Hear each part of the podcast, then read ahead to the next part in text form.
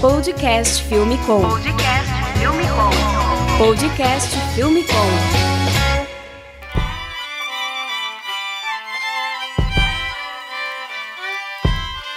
Podcast Filme Com no ar. Hoje estamos no episódio 17 e estamos aqui com dois convidados. O tema do dia hoje a gente vai falar um pouquinho sobre produção de videoclipe. E aqui a gente tem comigo a Fernanda Simões, novamente, editora e filmmaker no portal Makers. E os convidados do dia, o Hideki, que é Olá. diretor de videoclipes, editor, piloto de drone e músico.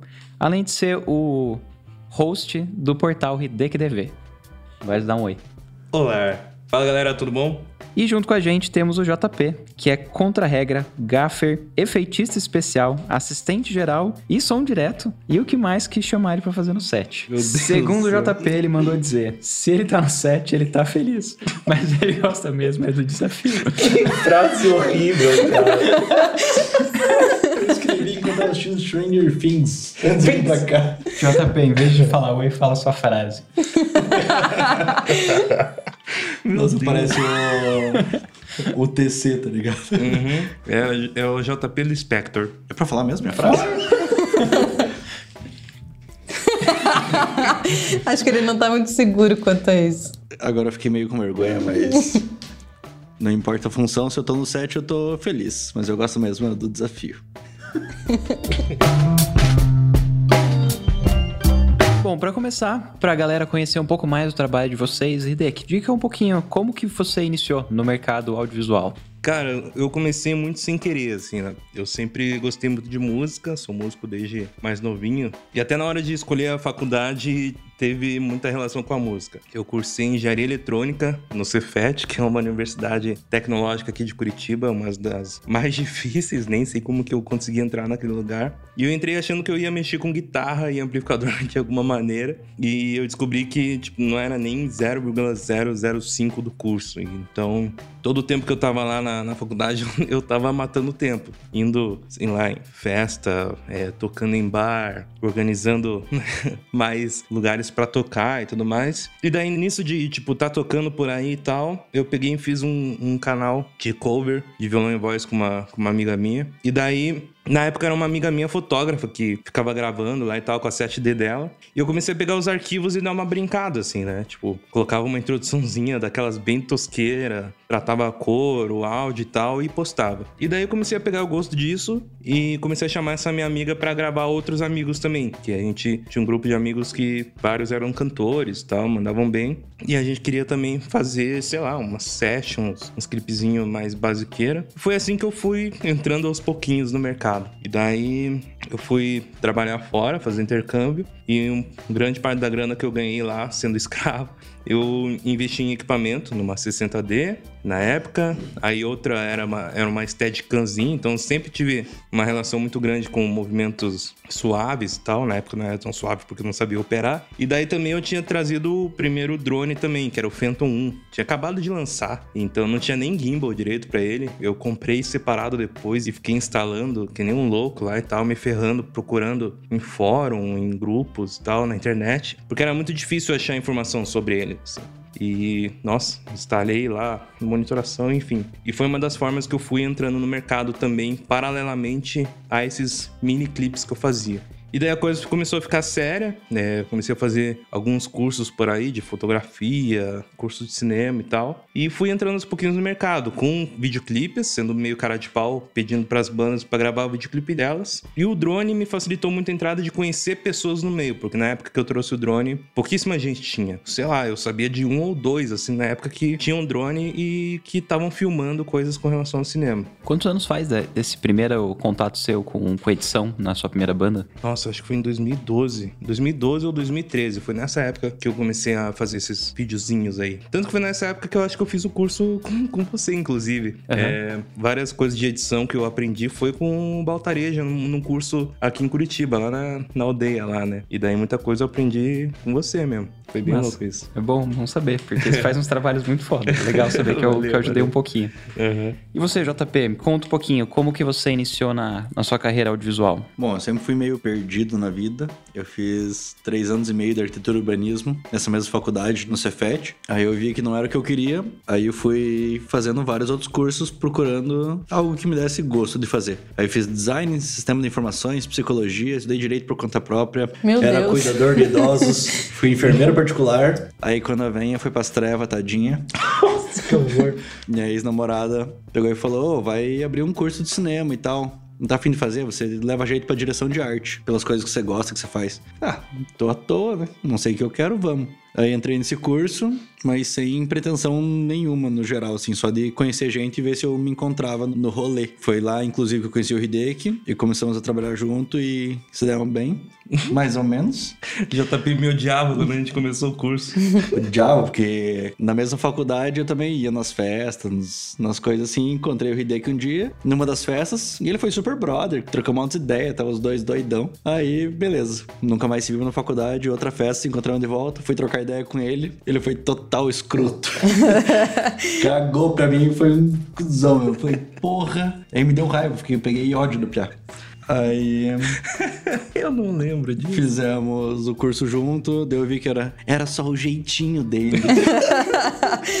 Meu jeitinho de ser mais eu. daí nesse curso, teve uma competição uma vez, de uma aula de produção. Nosso professor falou: Ó, vai ter uma entrevista, não sei o quê, e tem que resolver o set de filmagem, o.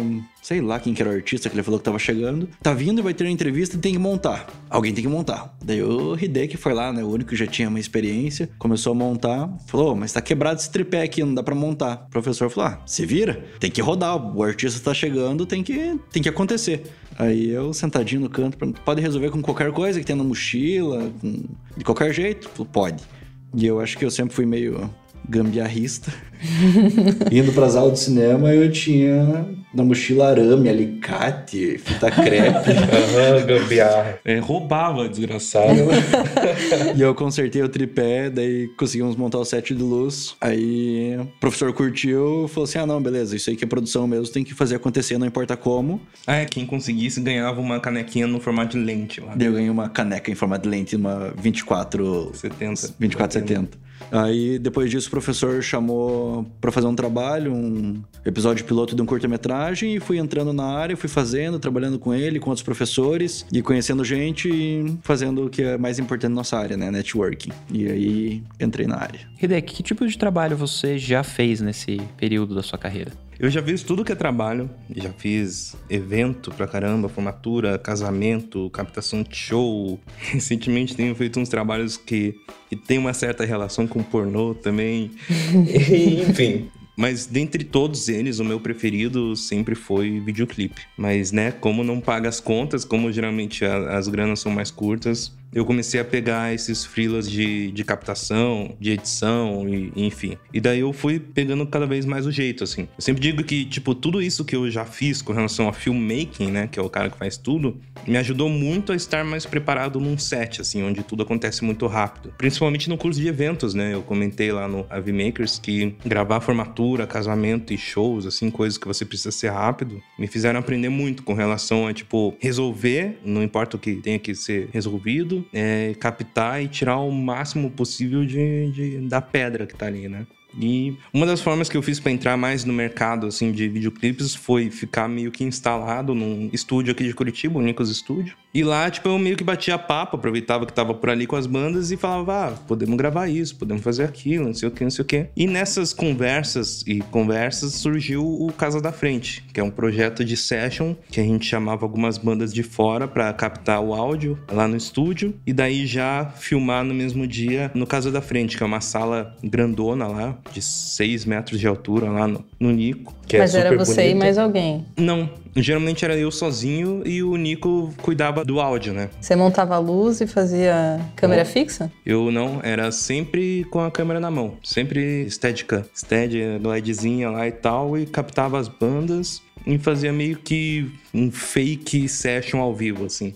Daí foi aí que as pessoas começaram a ver meu trabalho e tal, e que eu consegui sair um pouco do estúdio e começar a fazer mais clipes tipo, de verdade mesmo. Principalmente com a banda Leste, né? Que eu conheci lá mesmo, que é uma banda daqui de Curitiba que foi pro Superstar. Foi lá que eles ficaram famosinho e tal. E daí a gente começou a fazer clipe e uma coisa levou na outra e tamo aí hoje em dia. E você, JP, quais tipos de trabalho você fez até então? Bom, eu como freelancer, trabalhando em várias áreas diferentes, eu acho que eu já pipoquei em tudo que é tipo de trabalho, menos no pornô aí com o Hideki, mas eu acho que em breve vai acontecer.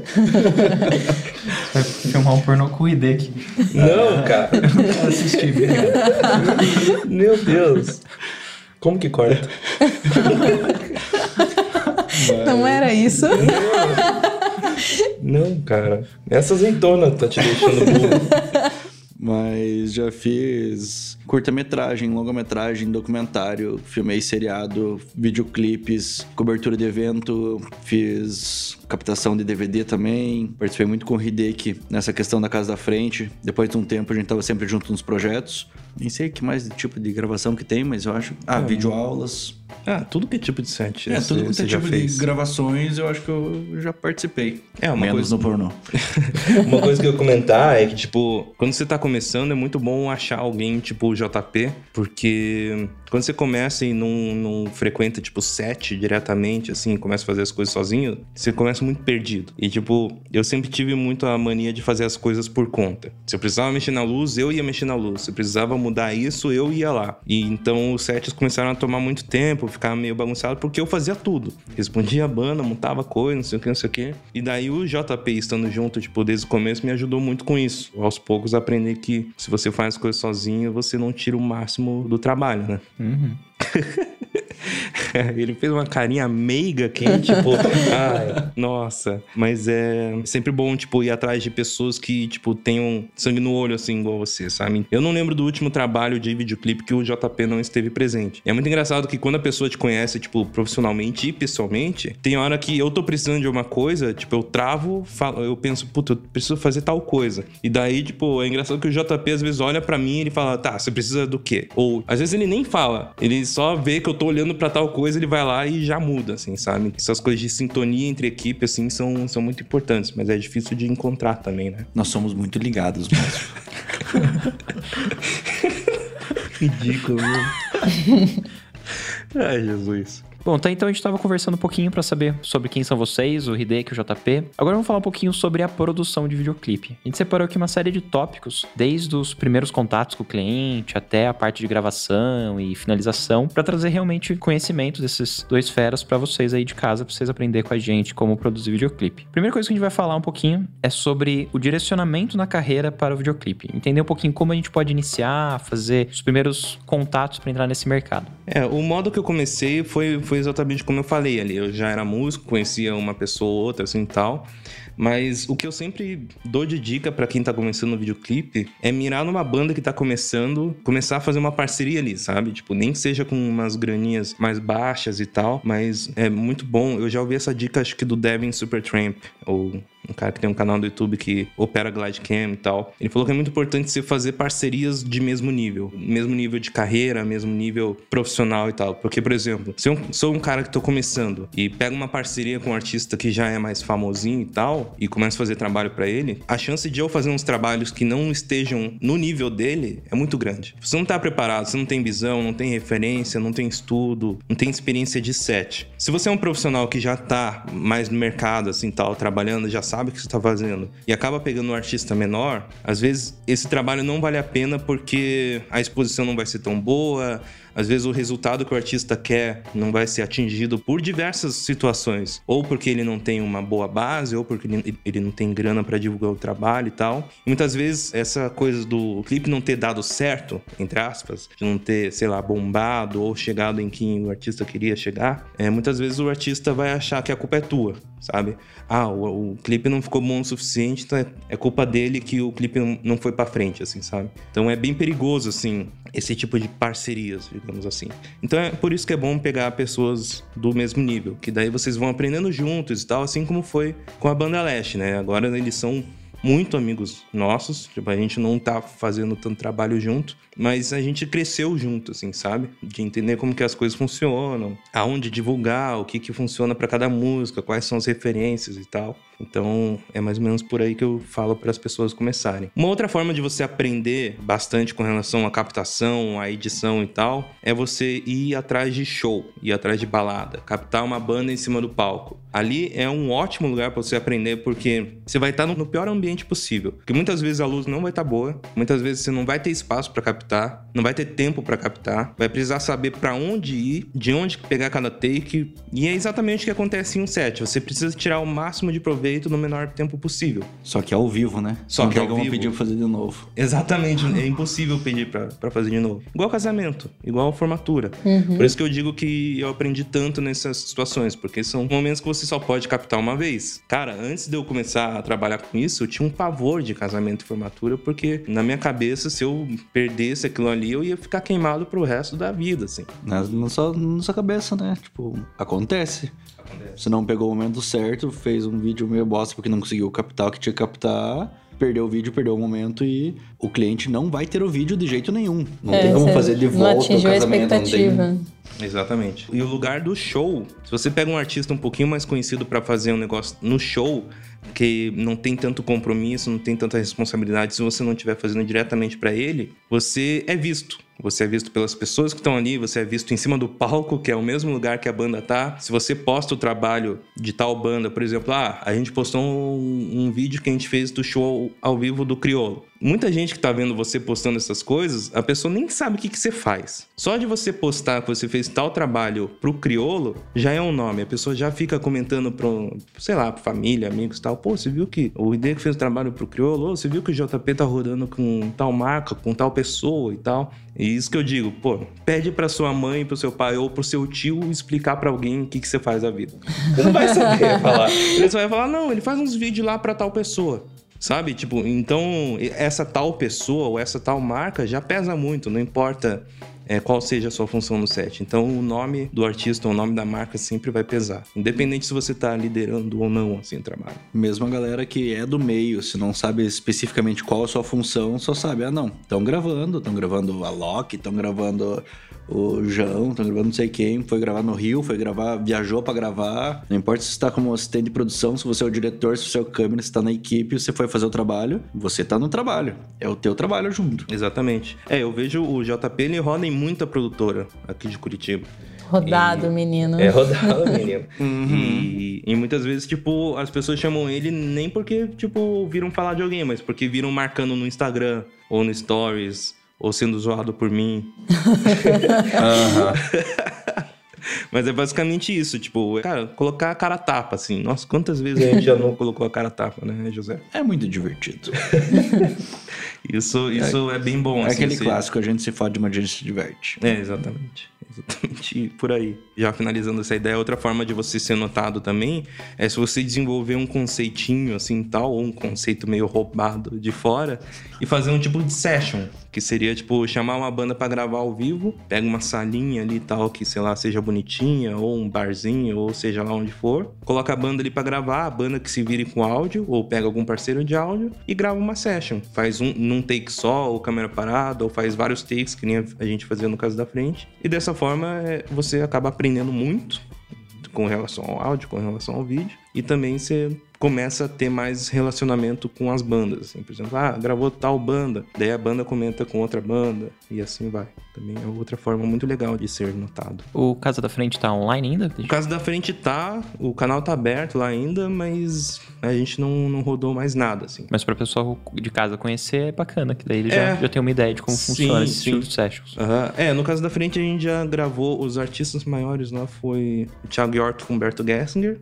a gente gravou na época, gente foi com, uma, com um pessoalzinho, uma equipe maior, e engraçado é que no dia que a gente postou o vídeo, foi muito louco essa história, assim. A gente conseguiu o contato do Thiago York pra gravar lá no Caso da Frente a gente já tava, tipo, muito feliz, assim. Que ele tava no momento da carreira que ele tava começando a explodir. Ele nem tinha lançado a Mate Ver ainda, pra vocês terem ideia. Tipo, ele tinha lançado os álbuns em inglês dele ainda. E tava começando a lançar umas em português. Eu não conhecia e a galera ficava chocada porque perguntava: Ah, o Ti já chegou?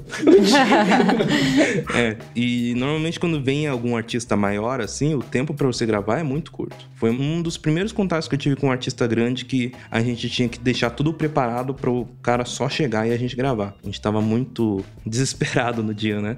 Lembra que a gente montou um, um cenário lá no dia e ele chegou, ah, não, mas eu acho que vai ficar melhor assim e a banda em círculo, lembra? É, foi o desespero de. A gente achava uma coisa, queria fazer de um jeito e tinha que estar pronto, porque a agenda é corrida e era o artista grande, então tinha preparado tudo, chegou na hora e falou assim: não, não quero assim, acho que vai ficar legal de um jeito diferente. E era gente correndo pra todo lado pra mudar É o cenário, pra fazer do jeito que o artista queria. Um dos primeiros momentos do tem que fazer o que o artista quer. É, é, essa foi uma das vezes que eu parei pra pensar depois, tipo, refletir assim sobre até que ponto você bate o pé, na sua opinião, sobre opinião artística e tal, ou você deixa o artista decidir, assim, sabe? Muitas vezes eu vejo, tipo, diretores e pessoas que trabalham nesse ramo de deixarem o artista pedir tudo e fazer tudo, assim, sabe? E muitas vezes não é o melhor, assim, porque você acaba perdendo o controle das coisas. Ou você não bate o pé e não decide, tipo, qual que é a sua linguagem ou o que, que você quer. Mas nesse dia foi meio que essencial a gente fazer o que ele queria, assim, tal, porque acabou ficando melhor mesmo. Acho que dias antes, uns quatro dias antes, três dias antes, eles falaram: ah, não, a gente conseguiu o Humberto Gessinger aqui Pra gravar a música. e ele vai gravar aí ao vivo a Alexandria, que era a música que eles tinham composto junto. Nossa senhora, a gente pirou, pirou, pirou. Pô, um cara que marcou três, sei lá, quantas gerações ele marcou. Pra qualquer pessoa que você fale, assim, quem que é Humberto Gessinger, a pessoa vai saber. Pra mim era o tio e o Beto. Sempre que eu vou no karaokê, eu peço a música do tio e do Beto. E aí que tá, sabe? Tipo, pô, imagine, o pessoal da sua família nem sabe o que você faz da vida. Você fala, ah, não, eu gravo clipe, tá? Mas o que, que é clipe? É, o- é- é o quê? É vídeo do quê? É o filme da música. É o filme da música. Daí, pô, depois disso, a, a família, os tiozão, começam a falar: ah, ele gravou com Humberto Gessinger. Pô. Sabe? O cara do Engenheiros do Havaí? É, bem, é, Aham, bem tiozão chucro, assim, né? Ô, você gravou lá com Humberto Gessinger, né? Eu vi, eu vi lá no YouTube. é muito engraçado quando o tiozão fala assim, eu vi no YouTube. Se procurar no Google, a gente acha? E, e é isso. É, fazer session e alguns vídeos mais conceituais também ajudam bastante nessa carreira. E Hideki, como que é o processo da criação, o planejamento do, do roteiro, do- dos clipes que você grava? Bom, geralmente, é, quando a- banda vem falar comigo que quer fazer algum clipe e tal, eu sempre peço a mesma coisa. Eu sempre falo, pô, você poderia mandar lá por e-mail e tal, sua música em MP3, nem que seja uma guia, que geralmente é uma gravação tipo violão e voz antes da pessoa ir pro estúdio. Porque, assim, muitas vezes a banda, quando vem falar sobre clipe, ela mal gravou a música ainda, mas a banda já quer deixar tudo meio preparado, porque junto com o lançamento da música vai ser o lançamento do clipe. Organização e planejamento deles, assim, que muitas vezes tá errado. Mas, enfim. Aí eu peço a música, né, em MP3, seja lá com, como tiver gravado. A letra, porque eu gosto de ler, né, não só ouvir, mas ter o visual, assim, da letra, como que a pessoa montou as frases, como que é a formatação de tudo. Aí, além disso, eu também peço referências, se a banda já tiver referências de outras bandas que são influência. E também alguma ideia de roteiro, se, sei lá, dentre os roteiros clichê que toda banda tem, também peço o que, que eles imaginam sobre o clipe. Isso de pedir outras bandas como influência deles é bom porque muitas vezes quando você vai procurar referências de clipe, você acaba entrando num, num meio ali do YouTube que, tipo, é tudo o mesmo tipo de música e é tudo o mesmo tipo de clipe. Então você vai saber se tal clipe combina com tal tipo de som. Então por isso que eu peço referências musicais pra banda também, Pra ver o que, que eles imaginam, o que, que eles enxergam sobre videoclipe. Depois de receber a música e tal, eu baixo no meu celular, deixo ali numa playlist só de músicas de bandas e tal pra fazer roteiro, e eu deixo rodando tipo todo dia, o dia inteiro assim a música. Quando eu não tô editando, quando eu não tô trabalhando em algum outro trabalho de videoclipe, eu fico ouvindo muitas vezes a música Isso Em antes várias- de você passar o orçamento. antes de passar o orçamento. Essa é uma parte muito crítica, assim, porque muita banda pergunta: quanto que custa um clipe? Não sei, não dá pra saber, não dá pra ter ideia. Não é um produto montado assim tal, não é, Uma fórmula. não é uma fórmula, não é varejão, sabe? É, não tem como saber. Então por isso que eu fico ouvindo a mesma música em vários momentos do dia, porque nunca se sabe quando que vai bater aquele cliquezinho pra pensar, ah, tal ideia pode combinar com tal clipe e tal, não sei o quê. Então não é rápido fazer um orçamento, assim, eu não consigo trabalhar de forma rápida. Ah, eu ouvi a música aqui, vamos fazer num estúdio com a luz assim, assim, assim, e daí você vai estar de tal forma. Tipo, no mesmo dia que recebeu a música. É muito difícil fazer isso, sabe? Quanto tempo você leva, mais ou menos, pra... Pra fazer um roteiro? É. Não dá pra dizer quanto tempo leva, porque às vezes eu tô fazendo um roteiro no dia do clipe.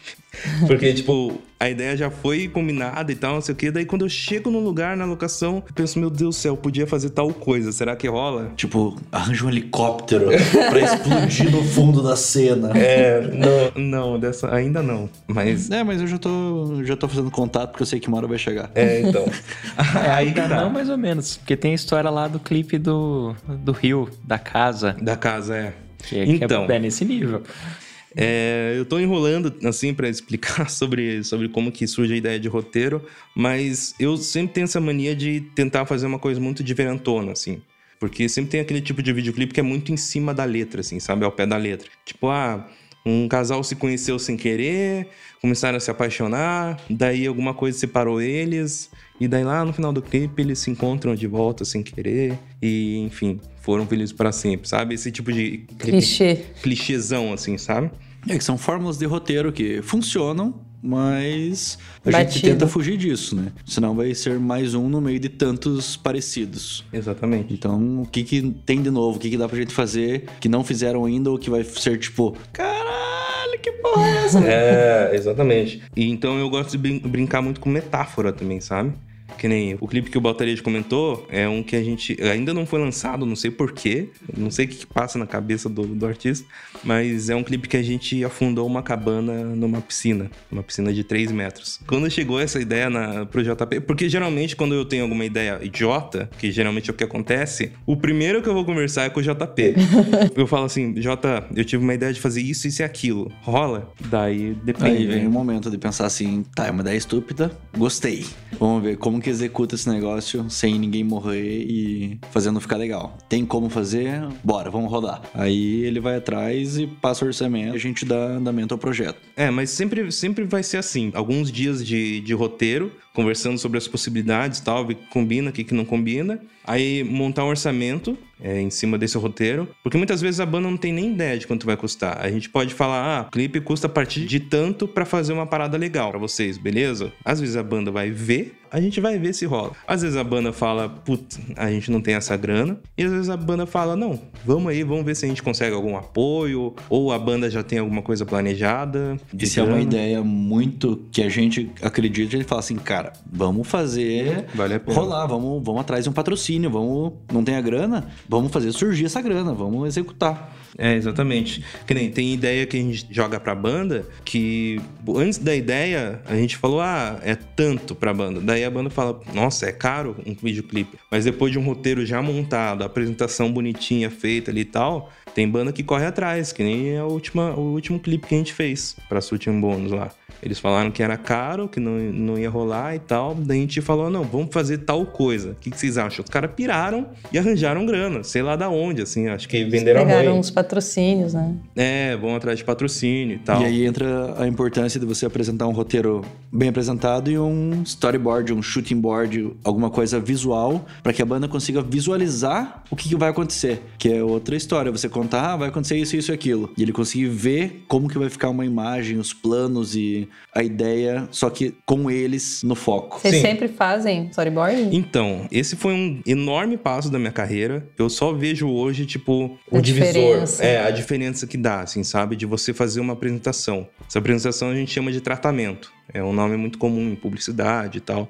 Você apresentar um tratamento. Você faz um estudo de tudo que você vai fazer, as locações, que é o principal para fazer um clipe, é o que vai fazer a diferença. Você achar uma locação legal. O clipe começa em tal lugar, com o artista sentado numa cadeirinha, num galpão vazio, e daí, depois dos 30 segundos, o artista vai estar em cima de um carro fazendo tal coisa. E daí, tipo, tudo isso com referências visuais, assim, sabe? Escrito bonitinho, não sei o quê, ponto a ponto. Ah, e daí lá no final do clipe, o artista vai estar dentro do, do carro e o carro vai estar pegando fogo. É boa essa ideia, né? Faz tempo, faz tempo que a gente tá fazendo um clipe com fogo e não fez ainda. É verdade, é verdade. Anota vai aí. rolar. E daí, tipo, tudo isso bem apresentadinho no tratamento. Às vezes, quando a gente quer um artista muito, quando a gente quer mesmo assim, a gente monta um monstro. Que daí é tipo um- você editar um clipe sem as imagens do clipe. Você pega imagem de banco, pega fotos de referência, enfim. Animação faz- de PowerPoint. Animação de PowerPoint. Vale tudo. É, bonequinho e tal, tipo, desenha na folha o que que você enxerga do bonequinho. E daí você faz um clipe antes do clipe ser gravado. Então, pô, aí você conquista mais ainda o artista, né? Se ele vê o que vai ser feito ali e tal, o cara vê que você sabe muito bem o que você quer. Faz muita diferença isso. Como é que é o processo de busca de locação? É muito Bom. doido. Vocês mesmos que fazem sempre as lo... você- tipo, Uhum. Não Com tem um gente- produtor de locação. Sim. Com a gente ainda tá na função como o Hideki era no começo, ele faz tudo. Daí cada um vai atrás e todo mundo que tá na equipe vai procurando, vai dizendo que conhece. Geralmente o Hideki chega com a referência, fala, ó, queria uma coisa mais ou menos assim. A gente vai chegando com ideia, vai procurando, mas o ideal mesmo é ter um produtor de locação que conheça Sim. coisa pra caralho e saiba. Tá, ele quer isso, sei aonde que eu vou, sei como que vai resolver, que é mais um profissional pra não estar sobrecarregando os que já têm as próprias funções. É o ideal, mas é bem caro um produtor de locação. Nossa senhora, é muito ruim isso. Mas é, dentro da cidade que você mora, é muito mais fácil, né? Você saber onde achar tal e tal coisa. As minhas referências é, visuais e tal, minhas influências sempre foram muito norte-americanas e europeias, assim. Então, as locações que eu geralmente quero são muito difíceis de conseguir. Que nem teve um job que a gente foi fazer que nem era clipe. Não era clipe, era clipe. Que eu queria uma casa que a sala fosse na frente da bancada da cozinha e desse pra ver a cozinha no mesmo ambiente. Isso foi no Passos. Enfim, essa locação, tipo, é muito comum numa, numa sala norte-americana. Tipo, é muito difícil achar aqui. Então a gente tem que adaptar esse tipo de coisa e tal. A ideia do clipe, às vezes, é o contrário. A ideia do clipe vem a partir de uma locação, né? Sim. É muito comum isso. Às vezes a gente tá num lugar e tal, sei lá, num barzinho bebendo e tal. Fala, imagina se aqui acontecesse tal coisa, tal coisa e começa a gravação. Olha o planinho, da- olha essa luz de fundo. Exatamente. Pô, e se tem três pessoas aqui, chega o outro que faz tal coisa. Exatamente. Sim. sim. Muitas vezes a locação que vai fazer o clipe. É, já aconteceu do artista aí falar com você e você já tem o clipe na cabeça e tava precisando de uma música? Eu acredito que já, porque você, pelas tuas referências, sempre que você tem uma ideiazinha de roteiro, se alguém chega pra você, você tenta encaixar o roteiro É. em uma música que caiba. É, isso é. Isso é. Então, nem que não seja o clipe completo, mas sabendo que eu, pô, sempre quis afundar uma casa numa piscina. Sim. não, aí Aí não. chega com a ideia assim, nossa, seria a metáfora ideal para um relacionamento que está afundando. Vamos É. afundar essa casa dessa música, já é nós. É, não, mas rola dar umas adaptadas, assim, ideias que já existem, assim, sabe? Que nem o JP tem uma pira enorme de querer qualquer hora gravar um clipe que tenha fogo. Eu nem sei mexer com fogo, mas eu quero. E tipo, Muitas vezes, quando eu tô pensando em algum clipe e tal, passa na cabeça, será que combina alguma coisa com fogo? e é real, é verdade isso. Mas a gente tenta não forçar essas ideias, porque vai que não combina com a música, alguma coisa do tipo. No clipe do Tom, por exemplo, a gente tinha gravado já a parte da, da casa afundando lá e tal. Só que a gente vendo na edição, a gente sentiu que faltava alguma coisa. Um E master essa- shot. E essa coisa era muito óbvia, que era um master shot, que era ele tocando, né? Que era ele sendo músico. A gente tava deixando, tipo, cult demais. Tava ficando chato o clipe, assim, sabe? Sem ele tocar nem nada.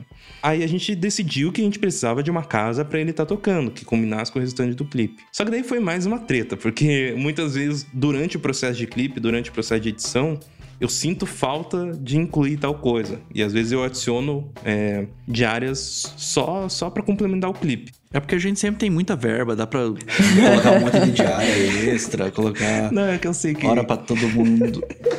Mas enfim, é, é tudo por um bem maior, assim, sabe? Eu sempre gosto de entregar muito mais do que o orçamento permite e tal. E eu sou desse que quer ser diferentão, então nem que, né? Posso dizer quantas vezes já escutei ele falando: Não dá nada, vamos fazer, tira do meu, tira do meu, vamos Exato. fazer, tira do Eu- meu. É, eu falo muito isso. Porque a resposta tá total, né, na, na cabeça do diretor. Então, porra, se acontecer qualquer merda ou faltar alguma coisa, tá na minha. Mesmo que, sei lá, o JP tenha quebrado o negócio na cabeça do vocalista.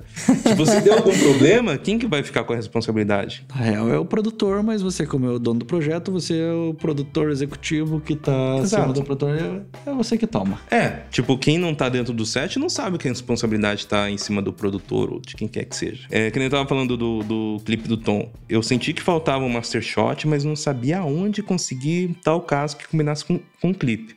Aí um dia voltando pra casa, eu sempre passava numa, numa rua ali no meio de uns matos e tal. Eu passava na frente de uma casa de madeira muito destruída, assim, que eu jurava que tinha alguém morando ali que era muito simplão e tal, mas eu nunca via ninguém. E eu passava direto ali e tal, mas sabe quando você olha, mas não vê? Sabe quando você vê um negócio e tal, não presta atenção, tipo, você não absorve, não pensa sobre aquilo? Era isso sempre que eu passava por essa casa. Tipo, meio que olhava, achava legal, mas passava reto.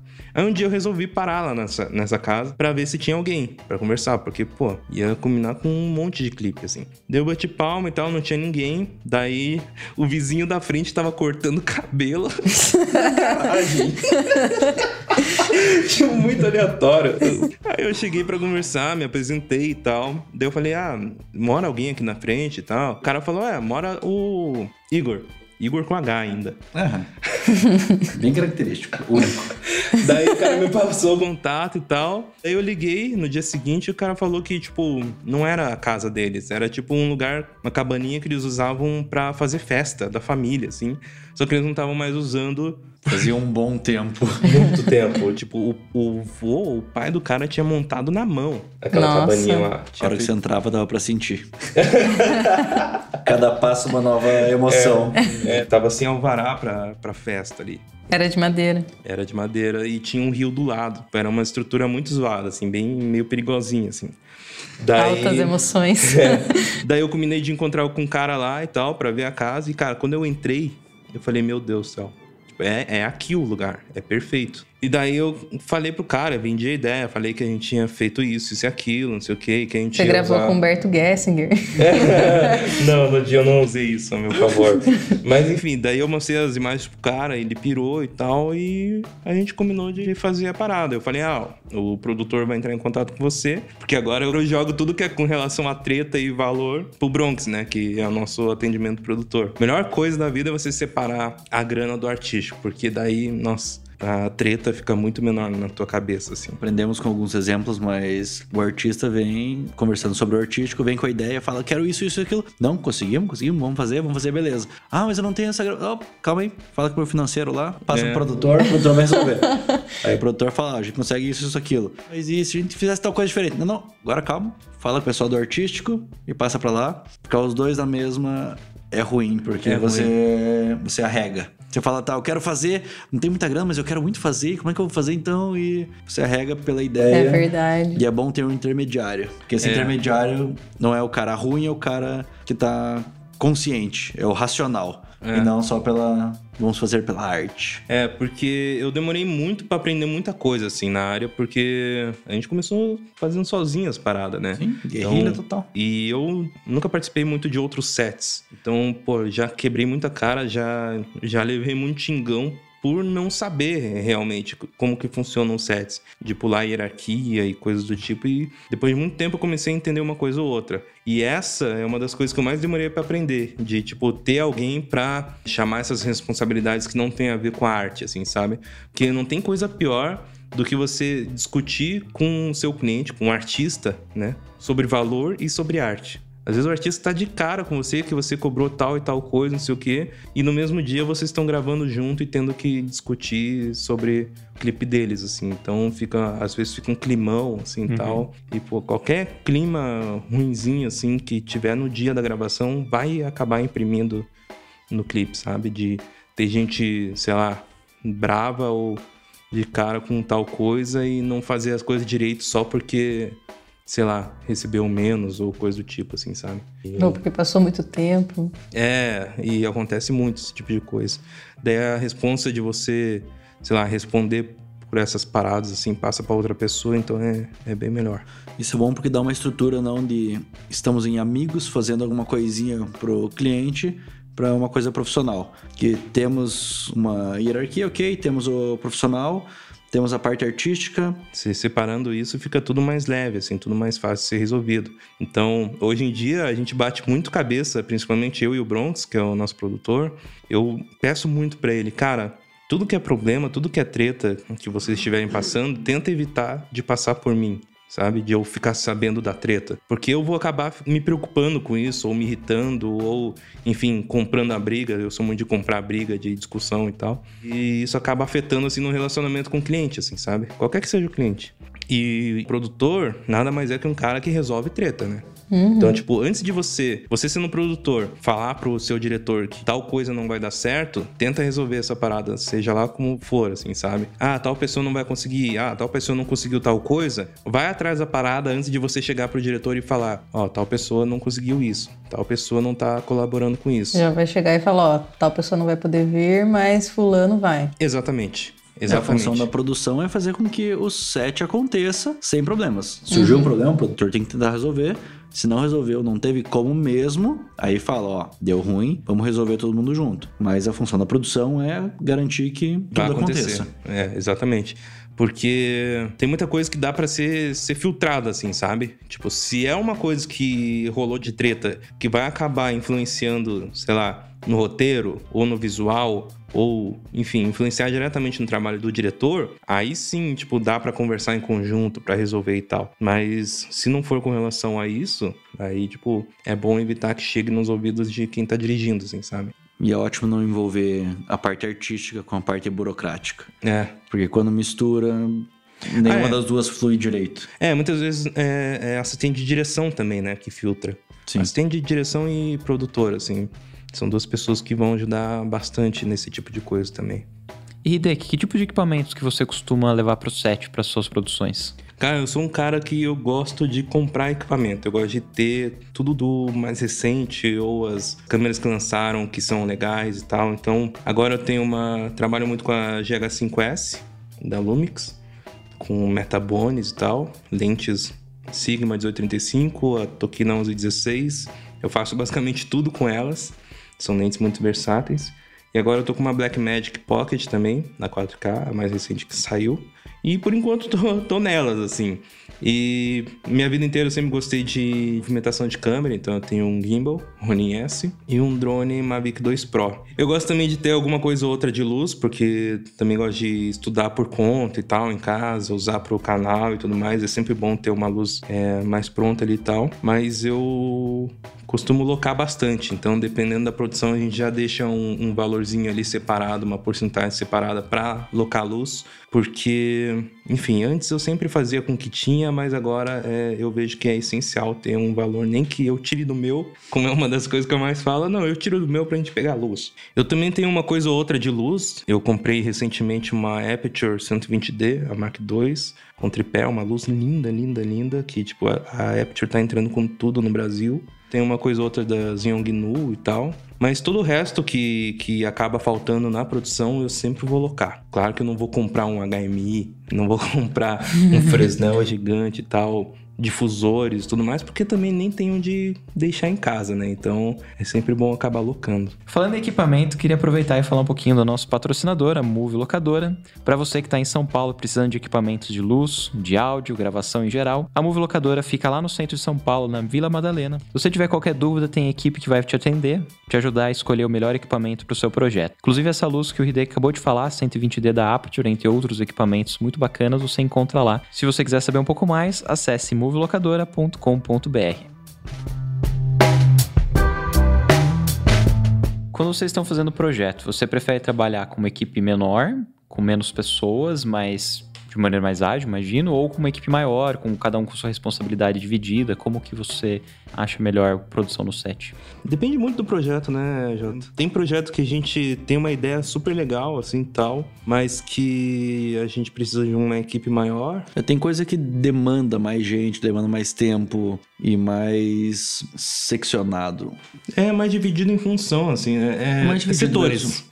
É mais Mas- dividido em setores, né? É. Que cada um seja responsável. Isso, mais setorizado. Que cada um seja responsável mesmo por uma área, para que cada um possa ter o foco no que precisa ser feito na função mesmo. Não fique sobrecarregado pensando em tudo junto. É, E tem é- coisa que é um mixão que se fala, não, é simples e enquanto eu tô pensando na luz, tô pensando na direção, tô pensando no movimento e no lugar que vai gravar eu já sei e é mais rápido. Eu acho que é tamanho de projetos mesmo. É, que eu acho que nesse caso, a gente falando de clipes assim pra galera do geralzão assim, a realidade é clipes com orçamento reduzido. Então, querendo ou não, a equipe fica menor. Só se você tiver uma galera muito massa, muito unida assim, tal, que topa fazer umas paradas, tipo, por orçamento, sei lá, 5% do que recebe, 10% do que recebe geralmente, mas que a galera faz na garra assim mesmo. Que quase não é um cachê, é uma ajuda de custo. É, muitas vezes tem isso assim também, sabe? Mas depende muito, assim. O que a gente tenta fazer hoje em dia, agora que a gente já fez alguns trabalhos de mais nome, de mais qualidade e tal, que a banda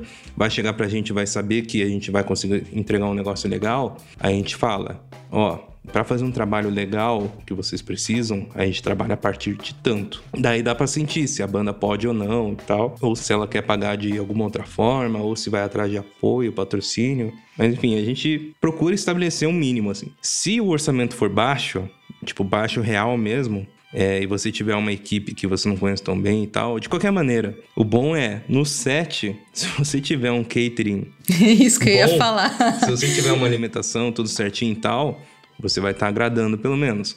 Porque deixa o pessoal de produção com fome pra você ver se os caras não, não viram uma rebelião. Um set que não é bem alimentado não, não rola. Não fica É. de pé. É, não anda. Porque. E aconteceu algumas vezes já, assim, sabe? Tipo, a gente tem noção disso, só que no dia quando tá rolando aquele monte de treta.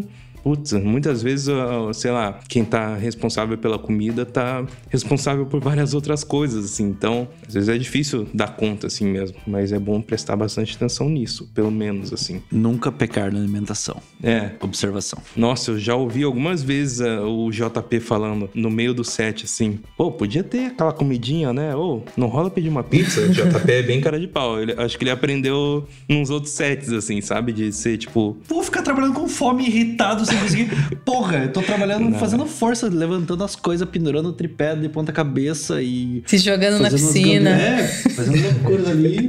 Tem fome, pô, tem que comer. Tem que comer bem. É, não, é. Isso daí é uma das principais coisas que você tem que tomar cuidado quando você tem uma, uma equipe reduzida, assim. Outra coisa também que é bom evitar em equipe reduzida é ideia idiota, né? Que é o que a gente mais faz. É, esse clipe da piscina aí, vocês gravaram o, o making off, então vocês sabem. Foram três dias de preparação com uma equipe super reduzida. E, tipo, quanto menos pessoas, mais tempo vai levar. É uma matemática bem e básica. mais assim. sobrecarrego em cima de cada um. É, E tem coisa que se tiver com uma equipe muito reduzida, você não consegue executar. exato. Não tem como. Você leva muitos dias pra fazer que podia fazer em meia diária. É, de qualquer maneira, tipo, o que evita qualquer tipo de treta, assim, ou que evita a maior parte dos problemas é uma pré-produção bem feita, né? Isso pra qualquer trabalho, assim. Porque, lembra no começo, Jota? Tipo, a gente ia nos clipes e tal com a ideia na cabeça e, e ia gravando do jeito que dava, assim. A gente não tinha noção, Aham. tipo, quanto tempo que ia levar cada coisa e tal. Não que tenha mudado muito agora, né? Mas é... Na questão de clipe, a gente não consegue trabalhar como dentro do, do sindicato, né? De 10 Sim, horas, que que é isso, 12 sindicato? horas. É uma coisa que dizem que existe no cinema. Hora extra, já ouvi falar que existe também, mas nunca vi. Nunca chegou no seu bolso. É, é aquela questão de a gente tá pelo projeto, a gente vai gravar e. Quanto tempo? Não, a gente vai gravar amanhã. Mas e quanto tempo? É amanhã. Tipo, Ah, tá previsto quatro pra horas, ir seis horas, até... é tipo- É, não, mas isso daí é uma coisa que... tanto virar a no- noite e tudo. É, no último clipe que a gente rodou, nossa senhora, a gente Pegou, teve um- né? Nossa, teve um erro bem gigantesco, assim, nosso. Que É. teve uma hora que eu parei, assim, a equipe inteira e pedi desculpa pra todo mundo, assim. Foi só mais um set de 36 horas. que era pra ser duas diárias e virou uma diária só de 36. É, foi, foi bem complicado, assim. Eu pedi desculpa, eu falei que ia tomar mais cuidado nos próximos clipes e tal. Porque depois de um tempo que você começa a fazer uns clipes meio doidões, assim, vira meio que um. Não um vício, assim, sabe? Mas você quer fazer coisa diferente. É que vira comum. É, É, normal é. pra você. Mas, tipo, querendo ou não, mesmo que a ideia seja massa, que você acredite, tem muita gente ali no set que não pensa que nem você. Tipo, ah, a ideia é massa, vamos executar e vai ser legal pra todo mundo. Tem gente que tá ali só pelo job, só pelo trabalho, Trabalho, assim, né? né? Chegar em casa tem filho, esposa esperando. Exatamente, exatamente. Nossa, o que tem de situação desse tipo, né? De ter Né? uns De cara... gente que tem família e vida. Não, O que, que é isso, né? Não, tinha uns caras que trabalham com a gente, tipo, bem, bem na broderagem, mas os caras tão, tão ferrados e tal, né? Acontece. É que a broderagem é uma coisa, né? Ser escravinho do próprio projeto às vezes é mais complicado. É, então, por isso que é bom tomar cuidado, assim, tipo, quando a sua ideia fica muito fora da, da casinha. Isso sou eu falando pra eu mesmo. Nota mental gravada. Exatamente. E é basicamente isso, sobre trabalho solo, assim. É bom facilitar, deixar as coisas simplistas. Se você Cê- for fazer sozinho, é bom falar que você tá fazendo um negócio minimalista. Minimalista é o quê? Nada. Um- um- uma cadeira no meio de uma sala. Eu, tipo, aquele Um plano conceito, de né? sequência. É, Aquele conceito, fez alguma coisa errada, tá meio torto, meio estranho. É orgânico. é, fala que é Dali. Né? Referência é Salvador Dali. Mas quando vocês vão planejar um set, você deixa mais na mão do assistente de direção? Ou você ajuda todo mundo da pitaco? Como é que vocês fazem? Em que sentido? Na hora de programar o set, tipo a diária. O tempo pra ficar, ah, vamos gravar das 10 às 2, tal, cena tal, cena tal, cena tal. Puta, depende muito do clipe, né, Jota? Porque tem cena que a gente sabe que, tipo, mesmo que a gente faça cenas é, curtas, tipo, um master shot só, um take só aberto, um take só fechado, Na hora vai surgindo, né? Outras... é, a montagem acaba influenciando, né? É, e também tem aquela questão que mesmo tendo mais experiência, você fala assim, ah, esse set luge a gente monta em 3 horas. Chega lá e leva 8 horas. É, tem muita coisa. coisa que E às vezes tem que ser de dia, tem que ser de noite. A ordem do dia tem que ser bem planejada. Mas às vezes acontece uma coisa ou outra que dá errado e tem que ser Ah, sempre dá uma merda, né? E normalmente a luz é o que mais demora, né? É, demora muito. Mas é O- importante ter o AD, como o Hideki falou agora há pouco, porque é quem tira toda a, carga pressão da ali, né? responsabilidade das costas dele por tempo, por estar acontecendo, por o que vai acontecer depois e antes e agora. É, o cara que vai ficar dando bronca no ouvido da galera, né? De tipo, ah, tal coisa tá atrasada, a gente só tem isso de tempo. O que, que vocês vão decidir cortar, sabe? Isso é importante colocar na ordem do dia, assim, também. Tipo, takes que são realmente importantes, que vão fazer o clipe, e takes que são Pra deixar bonito. é, menos importantes, assim, sabe? Que nem a. Tem muito clipe de artista maior que é rodado sempre com plano aberto. Ou com plano até um plano médio, assim, sabe? Isso não é porque. Muitas vezes não é porque o diretor falou, ah, não, não vamos fazer um plano fechadinho do rosto. Às vezes é porque não teve tempo mesmo, né? De trocar a lente.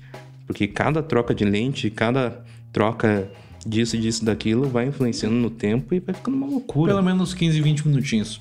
É, lente, então. mudar filtro, arrumar, colocar equipamento em volta, mudar o follow focus, regular de volta, Exatamente, exatamente. gimbal. É, quem não tem muita experiência com gimbal, sabe que qualquer troca de lente você vai ter que recalibrar, vai ter que trocar um filtro de uma lente para outra, vai ter que acertar o follow focus. Se você tiver a grana para follow focus, se você tiver a grana para gimbal, mas de qualquer maneira, mesmo que a câmera esteja na mão, é tempo. Cada troca de lente pode contar aí com uns 5 a 10 minutos. Mínimos, Porque, né?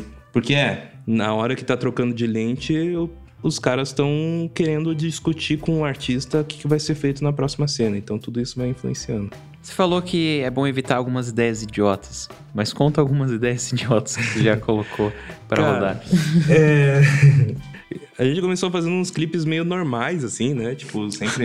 né? Não, mas era normalzinho. É Tipo, até engraçado falar Lash, de ideias normais, realmente. é Ideia É. no estúdio, uma locaçãozinha qualquer, fazendo uma coisa simples. Sim, sim. É, é que, tipo, sempre que você faz alguma, alguma ideia, tipo, um pouquinho diferente e tal, as pessoas gostam, né? Tipo, banda gosta de ver coisa diferente, porque clipe é uma oportunidade de você realizar coisas que você não, não teria liberdade, tipo, numa publicidade, ou, sei lá, numa série, ou seja lá onde for, assim, que não seja clipe, sabe? É, eu acho que a parte do clipe é o que você tem maior liberdade artística, né? É, você pode gente- fazer qualquer coisa, de qualquer jeito. E tem gente que paga por isso. Que vai dar uma linguagem e você aceita, porque conversa. Consegue fazer, entrar num, num videoclipe. Sim, querendo ou não, a gente tem um privilégio, assim, né? De, tipo, a gente ter umas ideias meio imbecis e poder ter gente que tope fazer, assim. Tipo, ter músicas que combinem com isso. Isso, isso é, é legal mesmo. O que entra muito na ideia da metáfora, né? É. Mesmo que não esteja muito conversando, você fala assim, não, porque imagina se for assim, assim, que é isso quer dizer aquilo e, e a linguagem. É linguagem. Então, acho que a primeira vez que a gente teve uma, uma ideia mais diferentona, assim, tal, foi num clipe de uma música chamada Reticentes, que é da banda Namorada Belga, aqui de Curitiba. A banda bem massa, assim. Eu lembro que na época a gente tava conversando sobre o roteiro e tal, daí do nada a gente... Eu sempre tive alguma parada com água, assim, sabe? Eu sei que eu tenho algumas coisas quando eu era criança com relação à água e tal, e inconscientemente essas ideias com relação à água aparecem bastante. Tanto que, se forem ver os clipes que eu fiz, muita coisa vai ter, tipo, gente sendo af- afogada, gente mergulhando, gente, enfim, de várias formas com relação à água. Mas a primeira vez que a gente teve uma ideia besta foi no.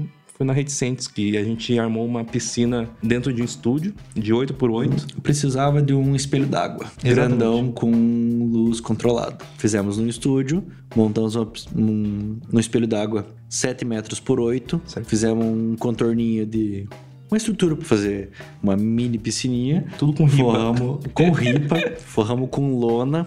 A lona tava furada, vazava. Nossa. Saiu no final do set de o quê? Umas 27 horas com a mão no vivo, porque ficava vazando água. Tinha que- A gente tinha que secar com pano entre um take e outro. Torcia a água que tava pra fora pra dentro da piscina de volta. Nossa. E ela vazava de pouquinho. Aham. E toda a equipe, elenco, foi usando os panos pra secar a parte de fora do estúdio. Torcia o pano dentro da piscina de volta e ia escorrendo. A gente gravava, gravava, gravava. Parava de novo. Todo mundo secava a parte de fora, torcia pra dentro. E fizemos uma, um espelho d'água, 7 metros por 8, uma piscininha. Um fundo infinito. Fundo infinito, Cara, todo mas- black. Mas foi um dos clipes mais legais que a gente gravou, assim, né? Que, pô, E é pra gente era muito mais novo. legais. É, pra gente foi muito novo, assim, ter um, um reflexo de várias velas, porque é um plano de sequência até a metade do clipe, né? A gente começa num plano de sequência que tá tudo no breu, uma menina sentada e só o reflexo balançando na água. E a câmera vai andando, chega no artista e muda, e aparece a menina que tava sentada na frente chegando no quadro, e vai rodando, vai rodando. Daqui a pouco vai mudando luz. Na- a gente usou uma luz estilo Marcada. teatro, É. que vai subindo uma, descendo outra, só mexendo com o dimmer. Aí a hora que abre o plano de volta, a piscina que tava toda tipo no breu só, tá com umas Várias 100 velas. velhinhas boiando nela, tipo umas Vitória Régia feita de EVA, Aham.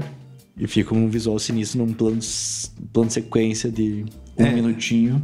É, isso daí foi bem legal, porque foi uma oportunidade que a gente teve de estudar bem plano sequência, assim, sabe? Porque plano sequência não é só pegar um gimbal e andar de uma sala pra outra e ficar nisso, assim. A gente, no dia, a gente ensaiou bastante a movimentação pra ficar bem certinho. Então, cada posicionamento, cada virada de cabeça tinha a ver com a música e cada momento da música, assim, sabe? E a gente ensaiou luz também, tinha um cara, um técnico de luz lá na mesa.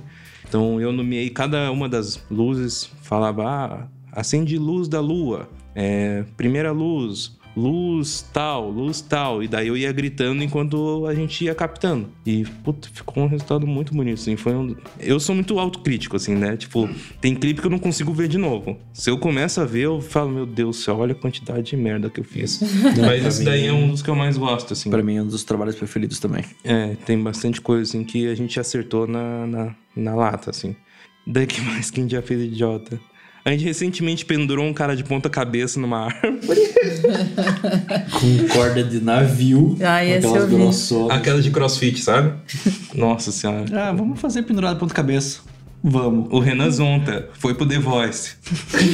Sofrendo de ponta cabeça. Isso que é o massa. A gente às vezes encontra uns artistas que, tipo, pô, já fez isso, já fez aquilo, e a gente pendura o cara.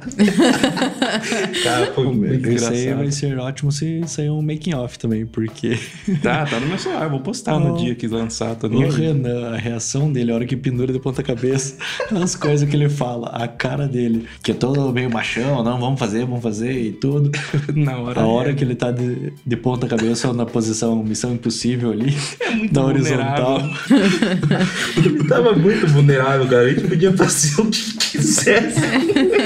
podia aprender no carro e sair que, puta, ele não ia conseguir fazer nada, assim. Foi muito engraçado, cara. Foi bem divertido e ao mesmo tempo bem foda. Foi difícil, O cara né? era pesado e a gente não tinha uma estrutura adequada, a gente foi fazendo com o que tinha, né? Claro que tinha, a gente tava em três.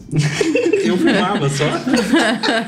E aí eu e o Bronco jogando corda por cima da árvore, alavancando ele, levantando, Gente subindo do impraticável. Praticável não, era mesa dobrável. Era minha mesa. Ave, aquela mesa. Mesa dobrável. A gente E ele usou de subindo. Aí daí não dava a altura necessária, então eu subia na mesa junto, levantava ele no colo, pendurava, firmava do outro lado da corda, descia da mesa, desmontava a mesa, saía correndo, Nossa. virava de ponta cabeça, começava a rodar, ele olhando, cabeça vermelha, já a cara toda vermelha, E eu nervosão, tipo, vamos rodar logo, por favor, roda logo, roda logo. Só mais um take, só mais um take. Não, por favor, acaba logo. Cara, isso foi muito Já, bom. se- já tinha se arrependido. Já tinha se arrependido mil vezes. Nossa senhora.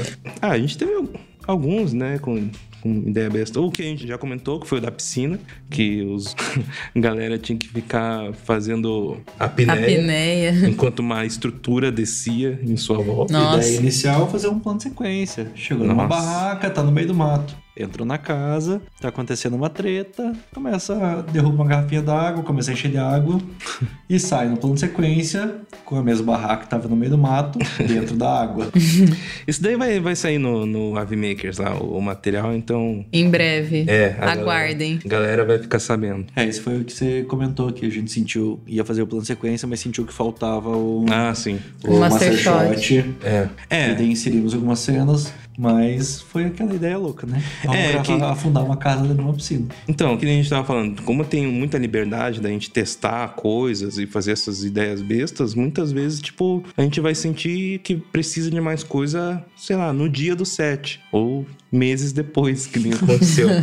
Esse, dinheirinha esse é o extra. perigo, assim. É. Aquelas diarinhas extra que estão cotadas já no orçamento, a gente sempre tem grana pra fazer, né? Então, a gente tem que agradecer que tem muita galera que acredita junto, assim, né? Que, tipo, pira junto de fazer as paradas e tal. Mas, putz, se você vai pra uma cidade tipo São Paulo ou Rio, assim, tal, que tem equipes que envolvem sindicato ou coisas do tipo que são mais profissionais, aí é bom tomar bastante cuidado, assim, sabe? Então, pra esses próximos é, trabalhos que a gente tem pensado e tudo mais, a gente tem tomado bastante cuidado com esse tipo de coisa, assim, sabe?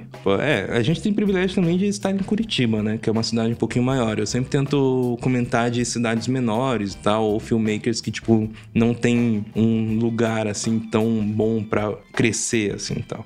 Mas, de qualquer maneira, músico e clipe vai ter em qualquer cidade no mundo, né? Então você já trabalhou em projetos de vários tamanhos. Que nem estava falando agora, essa gravação estavam em três. Sim. E tem outras gravações, às vezes, estão em dezenas. Uhum. Como que você acha que é esse processo, essa diferença em trabalhar como mais como filmmaker e como diretor num grande projeto? Hoje em dia, eu penso muito que eu pulei muitas etapas do processo, do aprendizado no audiovisual, assim. Eu queria muito, no começo, ter participado de mais sets de outras produtoras. Pra entender mais sobre hierarquia, como que as coisas funcionam, como que cada pessoa se comporta e tal. Então, por isso mesmo que eu já me ferrei muito, assim, sabe? Na vida. O É JP mais tem mais assistir, assistir aos outros Assistir. e não só ir tentando na raça, né? É, por muito tempo eu tava fazendo videoclipe e eu não sabia se eu tava fazendo certo. Eu só tava indo, tipo, no flow, assim, sabe? Tipo, como eu enxergava a parada. Mas é, como eu trabalho com muita gente que nem o JP aqui, que participa de outros sets, daí tem uma certa forma de guiar, assim, tal. Mas claro, levando muito xingão. Mas é a situação que eu trago informação pra você, não é você vivendo a informação, né? Sim, não é você sim. assistindo. Eu comentando, ah, fazem diferente às vezes, tal jeito, isso, aquilo, Pra resolver tal situação. Tem produções que fazem assim, mas não é você vendo aquilo e tendo a sua visão do acontecido, né? Sim, sim. É, mas, tipo, por outro lado, por eu não ter participado de outros sets, ter feito muita coisa sozinho, eu passei por todos os setores, de, tipo, e todas as funções. Já fui diretor de arte, mesmo sem saber o que eu tava sendo, já fui produtor, mesmo sem saber, é, editor, diretor de fotografia e tal, já passei por tudo que é parte, assim. Então, isso é o tipo de coisa que eu acho que é muito legal do filmmaker, sabe? Que é uma coisa que, digamos assim, tá na moda ser hoje em dia, que é o cara que resolve tudo. Querendo ou não, se você faz tudo que é tipo de função, você vai acabar sabendo melhor, tipo, quais são os limites, que cada pessoa faz, o que, que precisa pra cada função, assim, sabe? Sendo filmmaker, você entende o que, que o cara do áudio consegue ou não consegue fazer. Exato. O que, que tem que resolver na pós, o que consegue ser resolvido no físico, na hora, o que, que é efeito especial que você consegue fazer durante o set, o que, que é perigoso e tem que fazer realmente na, na edição. É, isso faz bastante diferença, na real, assim. Muitas das ideias que eu tenho hoje em dia de, de clipe, eu já sei quais são os limites, quais não são, o que que funciona e o que que não funciona. Principalmente porque eu também edito meus trabalhos. Eu ainda tô no processo de pesquisa, de treinar mais gente para editar, porque edição é uma parte que me toma muito tempo, mas que também me ajuda muito, assim, sabe, a, a saber se essa cor vai dar certo, se esse movimento de câmera vai encaixar, se no dia da gravação eu gravei o suficiente ou não, sabe? Claro que, que nem a gente falou, tem muita coisa que a gente acaba sentindo só depois de já ter gravado. Mas você sabendo essas outras partes do trabalho vai ajudar muito no seu trabalho como um todo, assim. Mas isso acho que entra também na questão de que a gente tá aprendendo, né? Você começou no filmmaker, fazendo tudo sozinho. Sim. Daí começou a arranjar a equipe, que era eu e você no começo por Aham. muito tempo. Daí agora a gente tem produtor, tem AD, tem diretor de, de arte, tem não sei o que, diretor de foto. Às vezes você nem opera a câmera, que antes você operava também. E vai aumentando. Daqui a pouco você consegue chegar na, na parte de, de ter um editor para você que não seja você mesmo editando. E separar totalmente as funções. Você conseguir fazer só o que você gosta É, e não que- depender o trabalho só da, do que tem na sua cabeça, né? É, que querendo ou não, virou nossa realidade, né? Tipo, é, equipe reduzida. Então, tipo, vai ter que é, somar, vai ter que somar função, vai ter que acumular cada vez mais pro trabalho de cada um, assim, sabe? Nesses clipes que a gente tem gravado ultimamente, eu tenho tentado me comportar cada vez mais como diretor. Porque acho que não é pra sempre que a gente vai conseguir viver só de, de videoclipe. Ou, tipo, fazendo videoclipe barato e tendo que ganhar uma grana com trabalhos paralelos, assim, sabe? Mas como é que você sente que é a principal diferença do filmmaker pro diretor, pra esse seu novo papel como diretor? A principal diferença entre filmmaker e diretor é o comportamento, sabe? É saber qual que é o seu papel no set. Mas não só no, no dia da gravação, mas antes também. Então, além do que a gente já falou de fazer um tratamento, de conversar com a banda e tudo mais, criar um conceito, é você saber com quem falar. Se você tem uma dúvida sobre tal coisa, se você tem uma ideia sobre tal coisa, com quem que você vai falar? Vai falar com o diretor de arte? Ou você vai falar com o operador de câmera? Ou com o diretor de foto? Até que ponto que a- é a sua responsabilidade falar sobre tal coisa ou decidir tal coisa, sabe? Então tudo isso influencia, assim. Porque eu vejo muita gente fazendo clipe, mas agindo como filmmaker, sabe? Resolvendo na hora, ah, a gente tem uma locação, vamos lá, a gente grava como dá e tal. E não é bem assim as coisas. Vai que as coisas mudam de novo e, tipo, as pessoas deixam de, de ser filmmaker e começam a trabalhar em produções maiores também de novo. Não sei, não dá pra saber. É, eu acho que você consegue fazer. Sendo filmmaker, você consegue fazer. Mas tendo uma equipe e dividindo as funções, você conseguindo focar realmente no que você quer, já que a sua visão é ser diretor, você consegue uma qualidade maior, porque você vai focar só nisso e vai ser meio que do teu jeito. Só que toda a equipe tá trabalhando do teu jeito. É como se fossem braços extras. Você Exato. tá focado nisso, mas todo o resto da tua equipe é um- uma extensão do que você quer. Exato. Aí traz ideias novas também, né? Acho que o mais Sim. legal de não estar sozinho é porque você tem mais cabeças pensando, então você tem mais ideias. É uma coisa legal desde que eu comecei a trabalhar com o Hideki é que ele sempre foi aberto a, a opiniões. Não foi que nem outros diretores que são, não, essa é a minha visão, o filme vai ser do jeito que eu quero. Alguém chega, dá uma opinião, fala assim, nem que pense, pô, pode ser melhor, mas não, vai ser do meu jeito. Pode ser a pessoa que tá no catering fazendo café e faz um comentário de, pô, por que, que não mexe diferente ali, não faz tal coisa? Ele para, pensa, se for aceitável, se for é, melhorar o projeto, ele fala, pô, boa, vamos tentar, vamos ver como fica. Sempre foi bem aberto a opiniões, sei lá, na minha opinião, o tipo da direção que ele tem é uma direção quase colaborativa, que ele faz do jeito que ele quer, mas ele aceita coisas pra melhorar o filme. Uhum. É, mas é bom tomar cuidado com isso, porque de uns tempos pra cá eu tenho ficado mais, tipo, certeiro no, no que eu quero fazer. Então eu tenho sido mais chato, assim, de bater de frente com o que eu decidi ali e tal. Porque tem set que, porra, se você deixar aberto demais, a galera some em cima, sabe? Tipo, fica zoneado, fica bagunçado, você Tem não tem mais. o cronograma, né? Exato, também. E você não tem mais voz, sabe? Pô, porque é, é complicado, cara. Qualquer decisão que você tome ali, as pessoas vão ouvir a sua voz. E isso, cara, querendo ou não, quando você para pra pensar que, tipo, você tem a voz de um projeto que vale tanto, é uma responsa gigantesca, assim, sabe? Você tem que decidir para que o trabalho fique tão bom quanto o orçamento que ele teve. Porque, nossa, quantas vezes já veio banda chorar? É o trabalho de uma equipe, mas é o teu nome. É, É. o teu nome que tá falando. É um filme É você do diretor Fernando Hideki. É uma É a tua responsa. É, é, é difícil, assim. Só que com o tempo você vai, você vai tendo cada vez mais certeza das coisas, ou não. Eu tô cada vez mais incerto das coisas, na real. É a terapia aqui? vamos parar com isso, vamos embora. Vamos voltar pra engenharia. não, não, não, pelo amor de Deus, não. Você pretende dirigir série mais pra frente? Cara, eu gosto muito de série. Só que, tipo, por isso que eu falo que eu quero treinar cada vez mais isso, porque pra mim eu chegar num set direto e fazer uma série, meu Deus, eu ia ficar muito assustado. Tá ligado? Não tá na minha mini bio, mas eu vou, eu vou escrever um roteiro pra nós, então. De série. Então tá bom. que nem, por exemplo, eu tava conversando lá com o Vincent, lá na Filmicon, aquele gringo que foi fazer a palestra. O cara é gigantesco, assim, né? Parei lá, puxei ele pra um canto, mostrei meus trabalhos e tal. O cara, tipo, elogiou. E eu falei, cara, o que, que a gente pode fazer e tal? Daí ele falou que, porra, clipe pra qualquer lugar do mundo vai ser baixo orçamento, vai ser condições mais apertadas e tal. Mas se você quiser é, dar uma uma pivotada assim na carreira, você pode direcionar cada vez mais para séries, porque a Amazon Prime, o Netflix e tal tá cada vez mais vindo para outros países. Aqui no Brasil já tá tendo algumas coisas. E pô, já são orçamentos maiores, já são possibilidades maiores assim, sabe, pro cinema. Não sei, talvez seja uma, uma direção assim daqui a uns anos.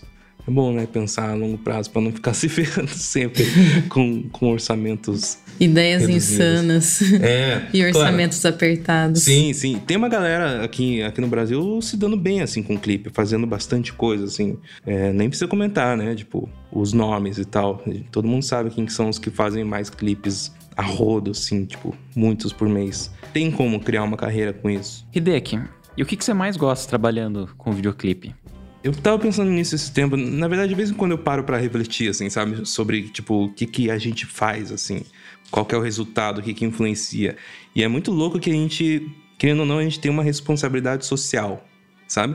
Porque qualquer coisa que a gente imprima na tela vai fazer a pessoa pensar vai influenciar, tipo, no modo que a pessoa pensa. Um clipe ou outro eu gosto de, tipo, que nem no do Passos. A gente colocou uma garota trans numa história fictícia, assim, dela, que foi, enfim, veio do artista um briefing e eu, e eu mudei tudo para usar a história de uma pessoa trans no clipe. E isso que eu digo sobre responsabilidade social. A gente coloca na tela pessoas que representam alguma coisa, representam uma tribo. Eu adoro essa palavra, tribo. É muita coisa de paisão, assim, sabe? Mas é isso, tipo, a gente tem uma responsabilidade gigantesca, assim, sobre o que a gente imprime, assim, porque música lida muito com sentimento. É, momentos da vida e tal. E querendo ou não, tem muita música que ela só é uma música muito mais grandiosa só por causa do clipe. E nem pensa no This is America, do Childish Gambino lá. Imagina se não tivesse aquele clipe. Tipo, representando em cada segundo ali é, uma história, uma parte da história da cultura negra. Isso representa muito. É muito forte. E até para clipes mais simples. Querendo ou não, você é responsável pelo visual e pela identidade de uma banda. Se você pega a música que nem Monochrome, uma música que a gente gravou aí da Salt Bones. Se a gente pegasse e gravasse o artista só parado, sei lá, sentado numa sala, ia influenciar de uma maneira. Agora, se a gente faz toda uma outra história com relação a isso, que envolve bebida e trânsito e não sei o que, não sei o que, mas de uma forma meio metafórica, aí é outro resultado, sabe? Então, eu divaguei bastante, assim, tal, mas é muito louco que a gente é muito responsável pelo que as pessoas sentem, assim, quando assistem o clipe. Isso é muito doido, sabe? Tipo, tem hora que eu entrego um clipe e eu penso, meu Deus, o que, que as pessoas vão assistir? O que, que as pessoas vão pensar vendo o clipe? Vão achar brega? Vão curtir? Vão rir? Vão chorar? Pô, é muito doido quando você ouve alguém falando do clipe. Nossa, eu assisti aquele clipe e eu chorei, cara. Tipo, você mexer com o sentimento da pessoa a esse ponto e você não faz ideia disso é muito doido, sabe? Ah, tal parte do clipe, meu, eu arrepiei. Ou tal parte do clipe foi uma coisa que eu passei na vida, entende? Então, tipo, isso é representar uma classe ou representar um comportamento, enfim, é isso que é muito doido do que a gente faz com o nosso trabalho, assim, sabe? Fora as emoções que vocês passam enquanto estão gravando, né? exatamente, exatamente. É, é muito massa, assim, tipo, você transformar um trabalho de horas e horas de preparo, semanas conversando com isso, isso e aquilo, em, sei lá, três minutos de música. Pelo amor de Deus, bandas, façam música de três minutos, porque ninguém aguenta ficar assistindo música de mais cinco minutos e cada minuto é muita grana no orçamento, pelo amor de Deus. Fica um pedido quase de joelho aí.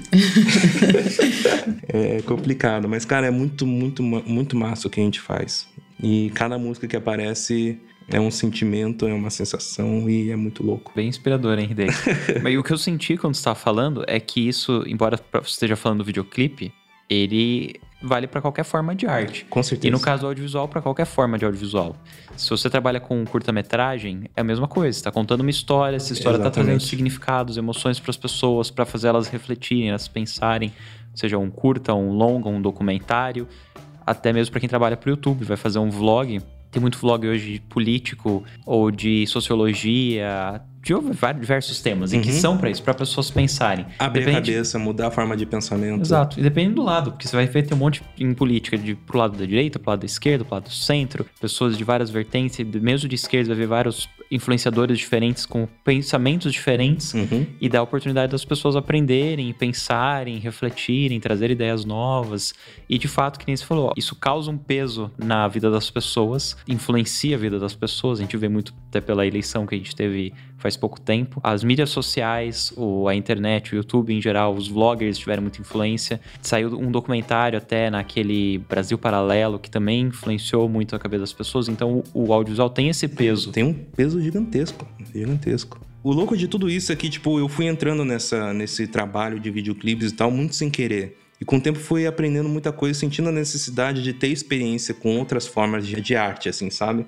E muita gente fala, ah, que no museu, pô, tem um monte de arte que não tem nada a ver com nada e não sei o que que tá exposto. Depois que você tem esse tipo de experiência, você enxerga de outra forma um museu, você enxerga de outra forma um livro. Hoje em dia eu sinto muita necessidade de ler um livro, de ler outras histórias e tal, porque tudo isso acaba influenciando na nossa forma de criar também, sabe? Então, nossa, não sei quantas vezes eu me sinto culpado de, em vez de estar lendo um livro e tal, eu tô jogando alguma coisa no, no celular, ou eu tô rolando a telinha do Instagram ali e tal. Tá Eu falando- acho que mesmo os jogos também são forma de arte. Tem muitos jogos que são narrativos, É. que fazem você pensar e que tem um visual bacana, paleta de cor, trilhas sonoras, às vezes incríveis em, em Obrigado jogos. por me salvar. Mas acho que resumindo o que você estava falando, a gente tem uma voz através da voz dos outros no meio do audiovisual e talvez principalmente na parte do videoclipe, porque a música já está escrita, eles já estão passando uma mensagem.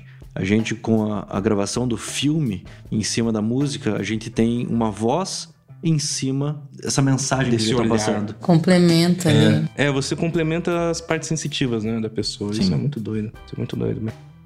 Bom, fechando mais um podcast Filmicom, eu queria muito agradecer a presença de vocês dois, Dek e JP.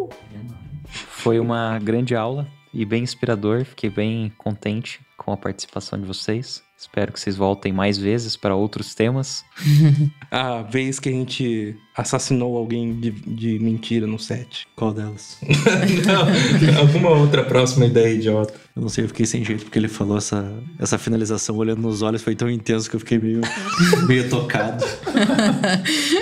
Então, aproveitando aqui o finalzinho, só pra divulgar meu trabalho. É o Instagram Hideki Fernando. Muita gente me conhece pelo meu canal, que é o Hideki TV. Eu sei que é difícil de escrever, mas provavelmente vai estar no nome do podcast lá. H-I-D-E-K-I. Tá, é difícil, eu sei, mas uma hora costuma. E sigam o Jotapinho aqui também, né? Que sempre tá junto com a gente se ferrando e nossos stories são engraçados. São muito engraçados, vale a pena. Vai, boas risadas. É divertido, quando a gente tá no set é sempre coisa besta, né? Não tem um conteúdo muito interessante, mas às vezes escola umas risadas. É, ele faz os trocadilhos ruins de set.